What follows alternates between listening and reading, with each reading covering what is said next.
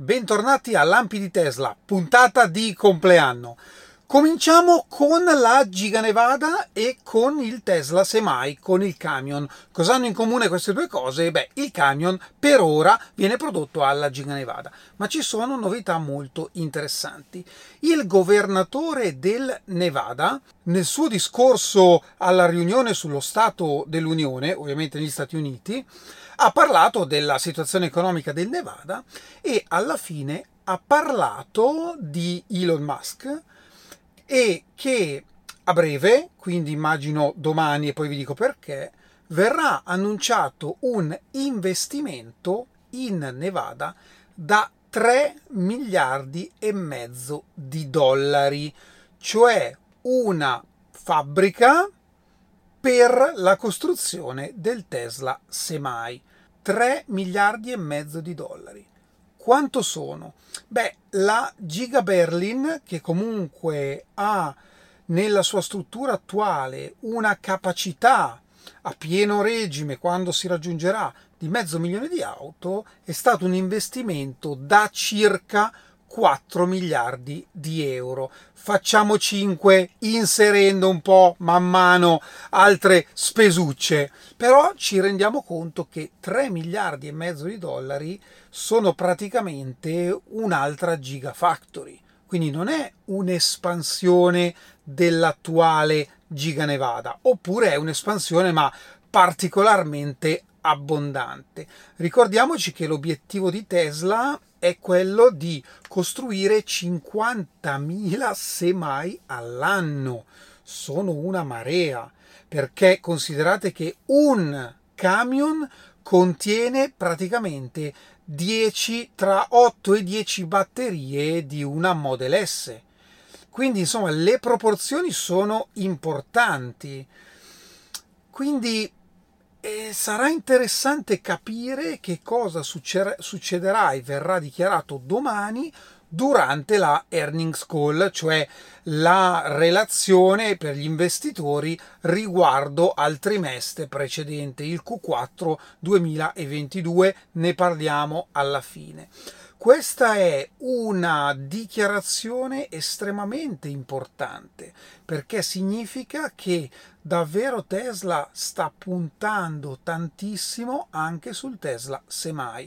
Considerate che a oggi all'interno dell'attuale Giga Nevada eh, la capacità produttiva eh, è irrisoria per quanto riguarda i camion, diciamo poche unità alla settimana, perché vi ricordo che la Giga Nevada è nata come uno stabilimento per la eh, costruzione e l'assemblaggio delle batterie, i pacchi batterie e anche dei powertrain, quindi dei motori.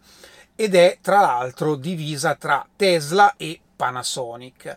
Quindi secondo me potrebbe esserci l'idea di fare una struttura eh, vicina dedicata solo al Semai e a chissà cos'altro. Considerate che l'area intorno alla Giga Nevada è completamente vuota, è deserto, quindi diciamo che di spazio ce n'è in abbondanza.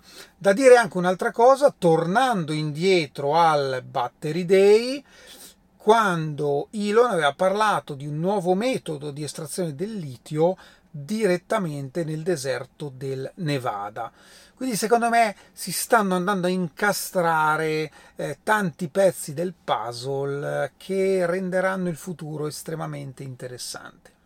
Ottime notizie per gli amici tedeschi. Ricordiamo che la Germania è il primo mercato auto in Europa perché l'agenzia che si occupa del, degli incentivi, dell'incentivazione per le auto elettriche in Germania, ha rivisto le liste delle auto che rientrano negli incentivi statali.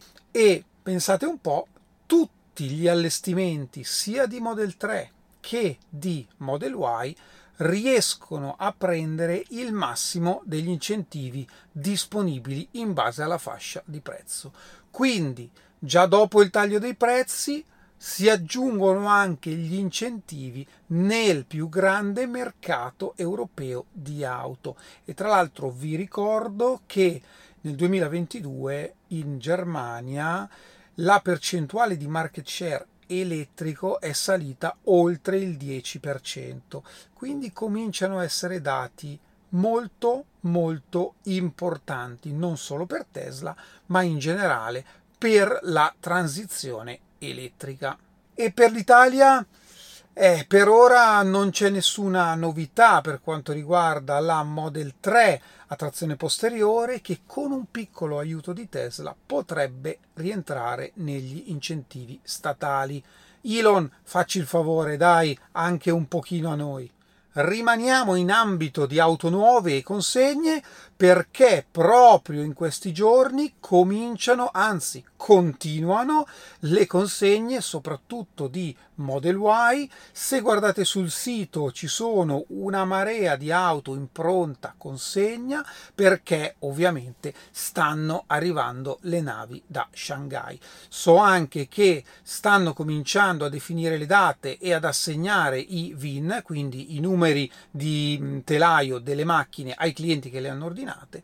Date un'occhiata alle pronte consegne, sia che abbiate ordinato l'auto, sia che siete interessati e magari trovate quella che vi piace, non ci sono scontistiche particolari, però avrete la certezza comunque che l'auto è già disponibile, quindi potrete averla in brevissimo tempo.